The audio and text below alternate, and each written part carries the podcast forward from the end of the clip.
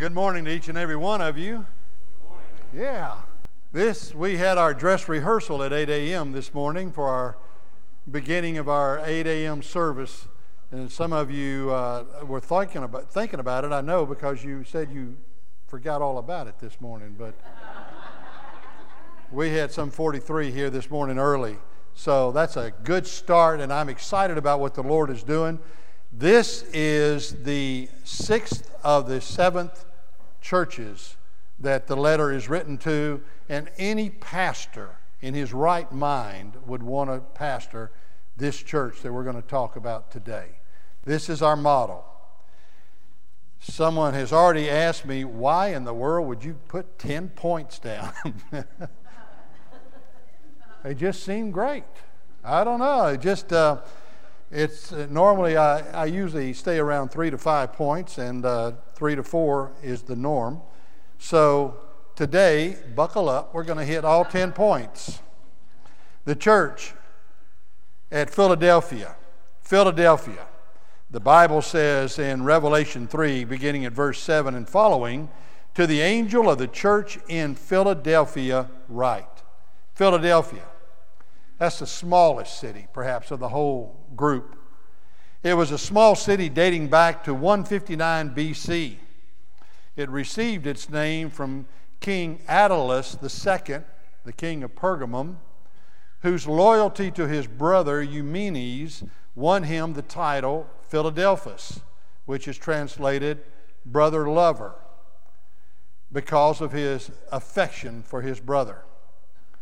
This city was uh, small. It was originally established to eliminate the pagans and to introduce Greek culture to the area. It was also uh, tabbed the gateway to the east. And remember that as we go through our points. And so here we are to the church at Philadelphia. Jesus identified himself in this way these are the words of him who is holy and true. Jesus identified himself as holy, contrasted with the unholy, with the false gods of paganism that existed in the area at the time. He is the true God. Jesus is holy. He is the one that is God. He defines the word God. He is also true. He is genuine. He is objective reality. He is one who is behind all that truly exists. Jesus left no gray areas about himself. In this day and age when, when people are wondering what truth really is, Jesus is the truth.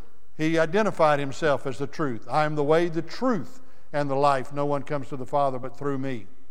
I read a recent poll that said that some 54% of people who claim to be Christians believe that there are any number of ways to God. That's not truth, folks. That's a lie. Amen. Why do I say it's a lie? It's not my opinion. It's the opinion of the truth himself, Jesus Christ. If he is the way, the truth, and the life, and that no one comes to the Father but through him, if you want to know truth, you must know Jesus.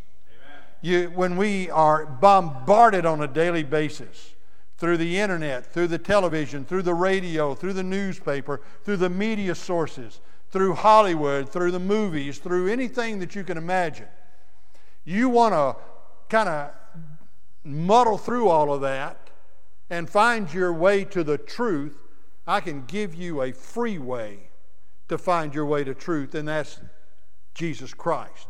Start with Him continue with Him and end with Him because He is the truth. He is holy. He is separate from man. He is apart from man. He defines the word holy, and He is true. He says He is the key of David. He says, Who holds the key of David? What He opens, no one can shut, and what He shuts, no one can open. The key of David, where does that come from? Isaiah 22 22 gives the account of those words that were spoken in the days of Judah and their exile to Babylon. Isaiah the prophet spoke them. In the days when there was a uh, court administrator by the name of Shebna. Shebna was uh, an evil administrator. He was one that used the position of power for his own purpose. He had the keys to the throne of David, basically to the kingdom. He used it for his own personal use. There were some theologians that believe he probably allied with foreign sources as well. Uh, and so Shebna was eliminated from that position by God Himself. Isaiah prophesied that he would, he would be taken off of his position, sent to the Babylonian captivity, and there he would languish and ultimately die. And he was replaced by a man by the name of Eliakim. Eliakim was the one that had the keys to the kingdom of David, but Eliakim was a temporary person with the keys.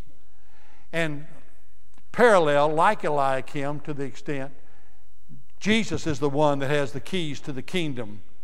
His is an eternal kingdom, it's one that will never end. He has the keys to death and hell, He has the keys.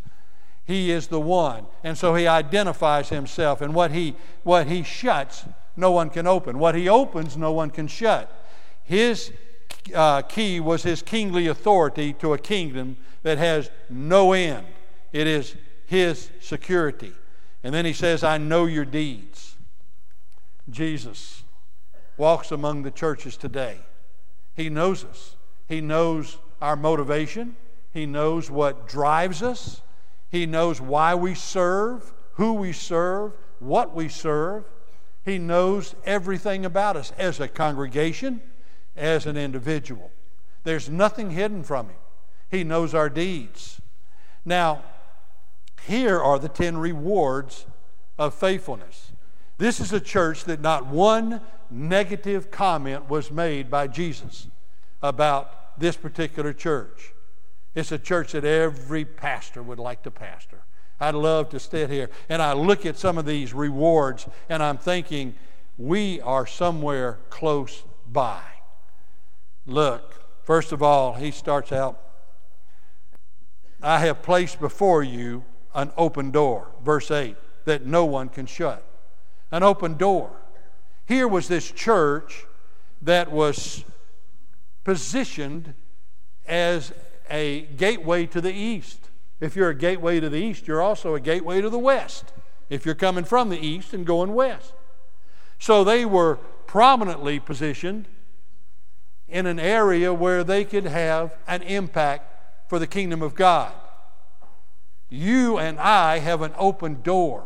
I, you know, I was just ecstatic when I was going through this this week. I was really excited about this because I see our congregation having an open door. God has given us so many opportunities. We've got 26 missionary families that we support across the world. We have been uh, challenged by the Timothy Initiative last week, and we have responded to that challenge for the last few years. We have started a, a training center in South Sudan. We have started churches. I don't know how many, at last I count was 17, uh, uh, through, not only through India, but through Nepal. And now we're going to continue on with that challenge. We have opportunities to reach our community. We have an open door here. We have dental clinics. We have opportunities for church plants. We have opportunities to reach our community through any number of activities. We have opportunities to reach our state and our nation and our world. We have an open door before us, and no one can shut it. If Jesus has opened it, no one can shut it. Amen. It's there. We have opportunities through this last year and a half. I have mentioned we have opportunities on the internet to reach the world at large.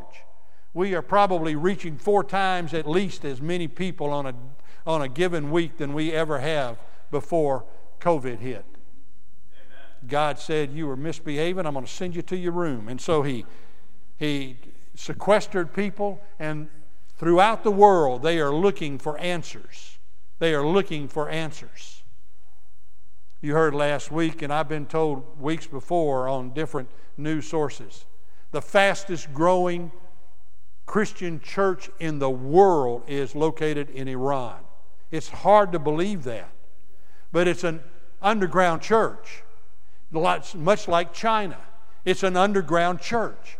And they are meeting in homes, they are meeting in, in coffee places, they are meeting in private homes, anywhere they can meet.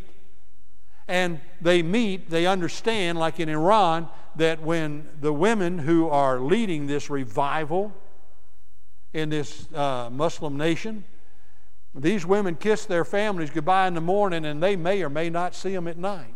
But they tell them, if I don't, I'll see you on the other side. And it's okay because they are committed to the Lord. And what the Lord has opened as a door in Iran, no one can shut, not even the government. Amen. They can do all they can to persecute it, but the thing about the Christian movement is that when government or religious entities try to squash our faith, it only spreads it that much faster. The church has always been watered by the blood of martyrs, and it will continue to do so. And Jesus says, You've got an open door before you. As a congregation, we have an open door. Don't ever let us back down on an opportunity to be a ministering church, to be an, a church of outreach, sharing the gospel of Jesus Christ. Don't ever let us do that. And you, as an individual, have an open door before you. What is that open door?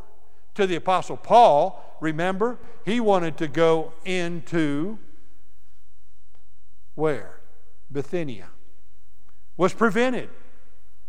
And there was that Macedonian call, that Macedonian vi- uh, vision, where a, an individual from Troas wanted him to come help them there. And as a result, the gospel spread throughout the Western European areas. What is the open door for you? God has opened a door for you. I don't know what it is, but He has placed that open door.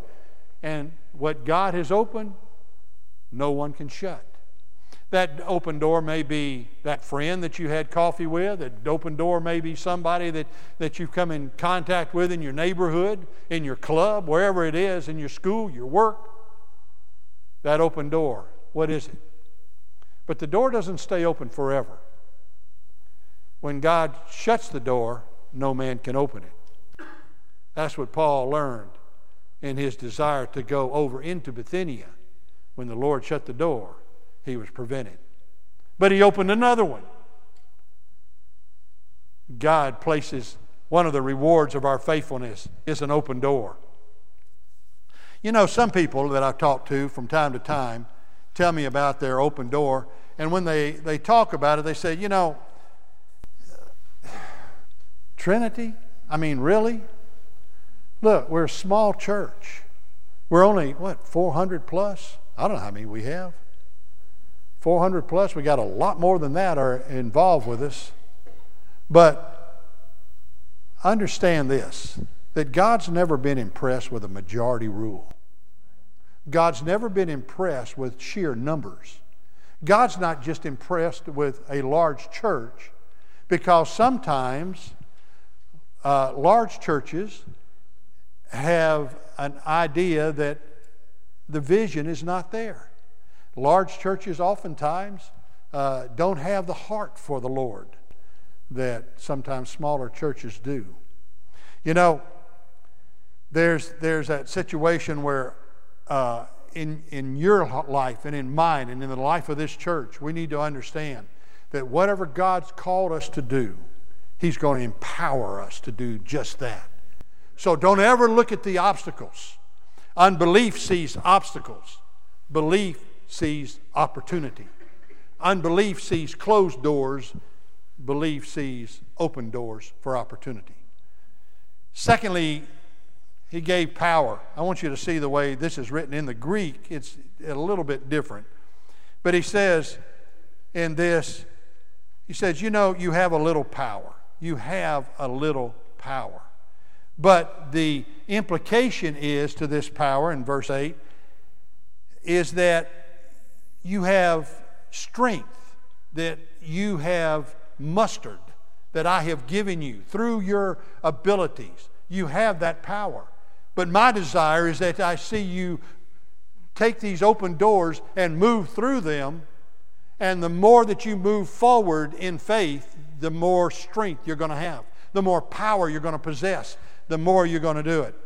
This refers to the size and the influence of this church at this particular time. It may not have had a great impact on the community at this particular time. It may not have been recognized by the chambers of power. But Christ is saying, hang on. Because the more faithful you become, the greater your strength. I will give you strength commensurate with the task that I've assigned you. And so you've got open doors. It had a vision to reach the world. Size never determines success, folks. Only faithfulness does. Thirdly, your enemies will be neutralized. Look at verse 9. He says, I will make those who are of the synagogue of Satan, who claim to be Jews, though, though they are not, but are liars, I will make them come and fall down at your feet and acknowledge that I have loved you. Your enemies are going to be neutralized. The only opposition we see in Philadelphia is among the Jewish congregation. But Jesus is saying these aren't true Jews because to go back to Abraham, Abraham's faith was what was counted for his righteousness. And they are saying that they rejected the only begotten Son of God. They've rejected Jesus as the Messiah. So they're not truly part of that church. And yet one day they will come down and they will be uh, your servants. Your enemies will be neutralized. The main opposition will be eliminated. Number four, you will have protection from your ultimate tribulation. Look at verse 10. Since you have kept my command to endure patiently, I will also keep you from the hour of trial that is going to come on the whole world to test the inhabitants of the earth. Whoa. Amen. What does that mean? You ever read Matthew 24 or Mark 13? And the time, this, the signs of the time are going to come prior in the tribulation. You know they're coming. There's going to be wars. There's going to be rumors of wars. There's going to be famines and pestilences, earthquakes brought on by volcanic eruptions and all of this. It's a prelude. It's birth pains, as Jesus said, like pains to a woman. The closer that they get, the more the Son is about to arrive. Hallelujah. Oh, man. And he's saying, this to me is, is the second coming of Jesus. This is the rapture of the church, as far as I feel, is that you're going to experience certain things that are listed in Matthew 24 and Mark 13. But because you have been faithful and have continued to be patient with, with the Lord in His return, when He returns, we're going to be raptured or taken up into heaven with Him on that particular time. What a glorious promise this is. So, that protection from the ultimate tribulation is ours. Stability, look at verse 12. He continues on by saying, The one who is victorious, I will make a pillar. Uh, not a pillow. We don't need people to sleep in the church. This is a pillar. Now, interestingly about pillars is that Paul himself in Galatians 2 called Peter, James, and John pillars of the church. I don't know about you, but I love archaeological digs. I love uh, ancient sites. I've seen them in Italy and in Greece and Turkey, and I just, I love to explore them. One of the things that you'll notice in these sites is that when you go like to the Parthenon or something of that nature, the pillars are one of the only things that remain on those sites.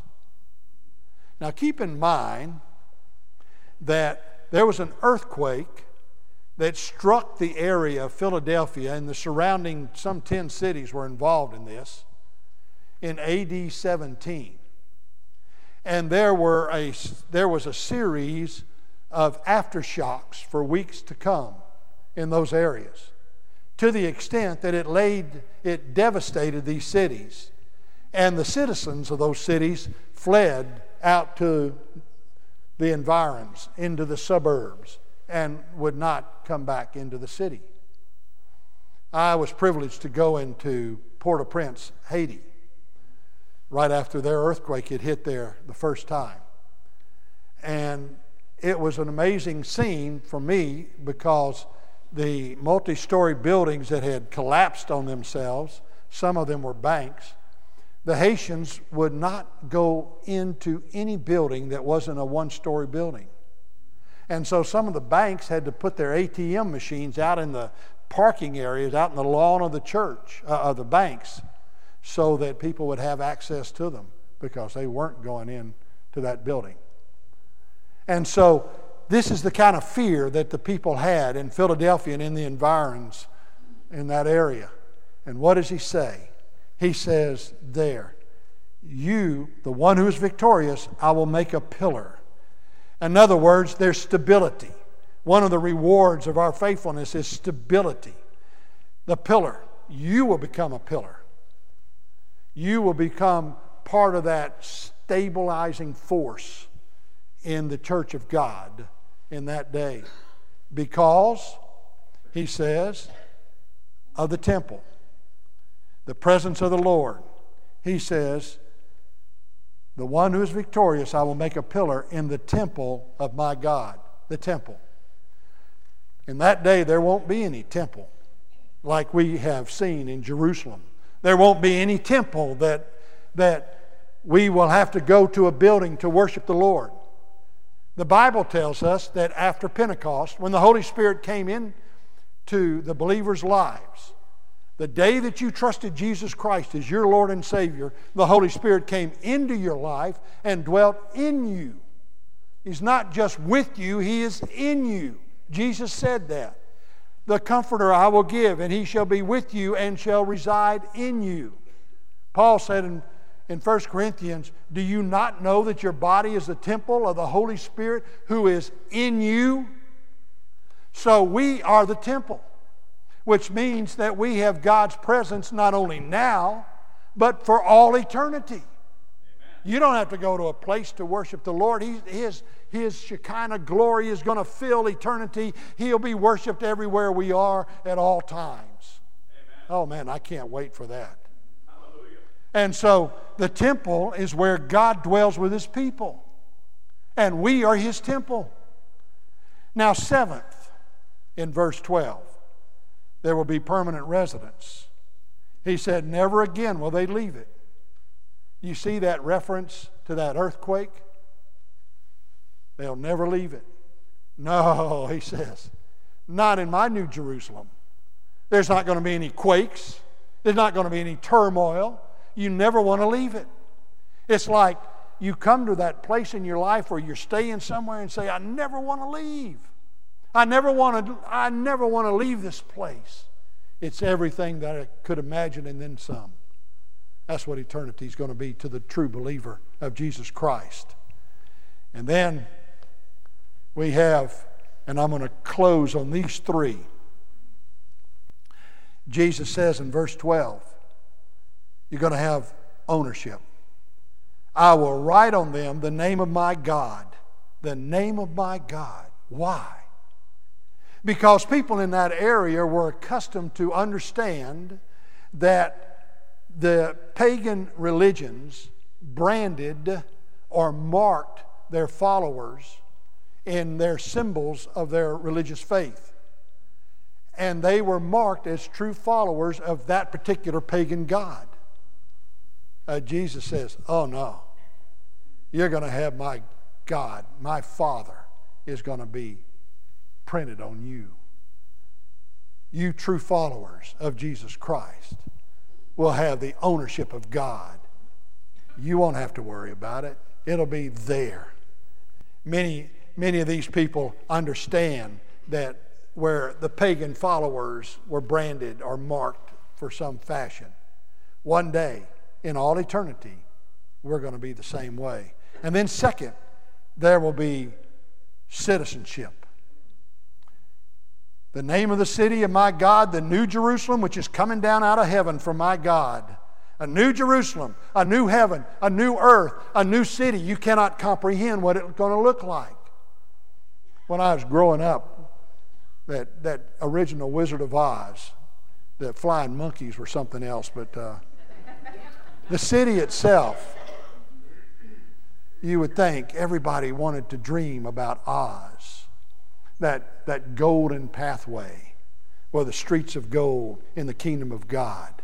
This, that, that has this new Jerusalem that comes down out of heaven, and it's a perfect city with, the, with Jesus reigning completely and eternally. You're going to have a new citizenship. A new citizenship.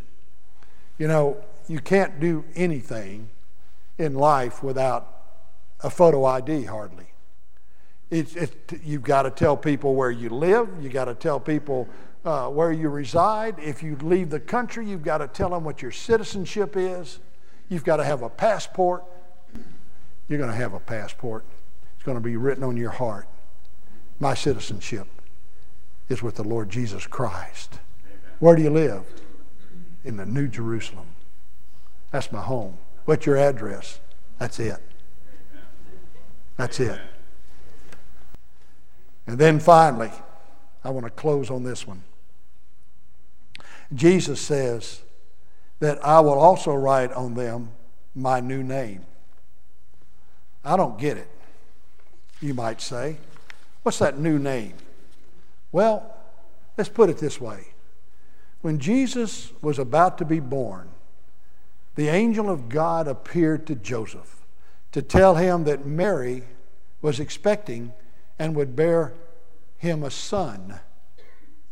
And what did the angel say? And you are to give him the name Jesus.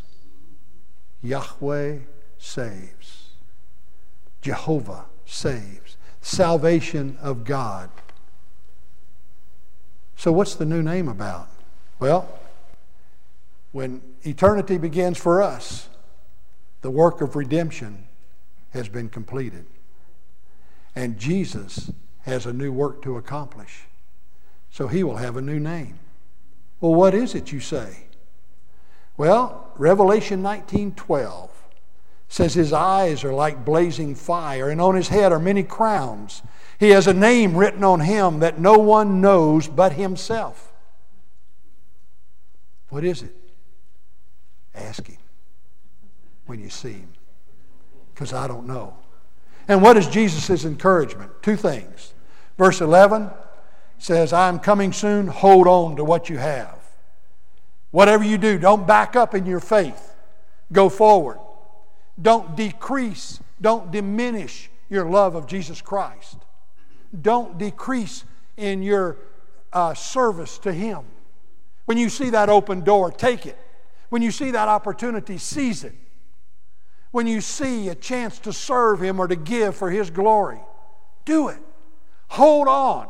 Whatever you do, don't decline an opportunity to be a faithful follower. Hold on. Dig in. Better days are yet to come. And then, secondly, open your heart and ears. There are some people that read Revelation, there are some people that read the Scripture uh, like you would a, a homework assignment. They're not interested in learning what the Lord has to say to them. They're not asking for inspiration. They may be curious, but that's about it. Are your ears open? Is your heart receptive? Is your soil receptive to the seed of God? This word. Do you know Jesus as your personal Lord and Savior? Can you hear the promises of God to those who trust Him. Have you ever trusted Jesus Christ as your Lord and Savior? Do you know Him?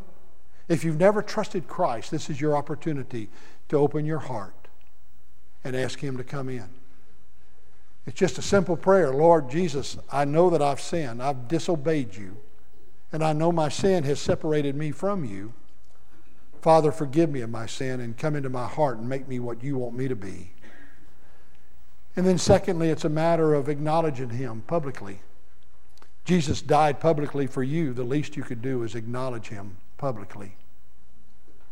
So, in a moment, we'll have our invitation, what we call our invitation, and I'll be here at the front to pray with you about any of your decisions. Some of you are looking for a church home. We've got a church family you can serve the Lord in. We've got a great place to serve here. And I can't wait to see what the Lord unveils for us in the days yet to come. But we need you, if you're called here, to join us in that effort. And then finally, for all of us, this is a time for rededication. Some of us have not been as faithful as we should be in seizing the opportunities that the Lord presents to us. This is your opportunity to do just that. Would you stand with me for prayer?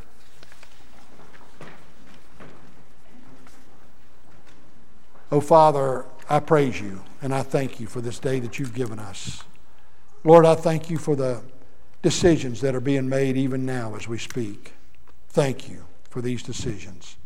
Be with us now. May we honor and glorify you with everything that's in us. Thank you, Lord, for your rewards for our faithfulness. Father, we didn't ask for it, but part of your grace is extending that to those of us that love you. So thank you, Father.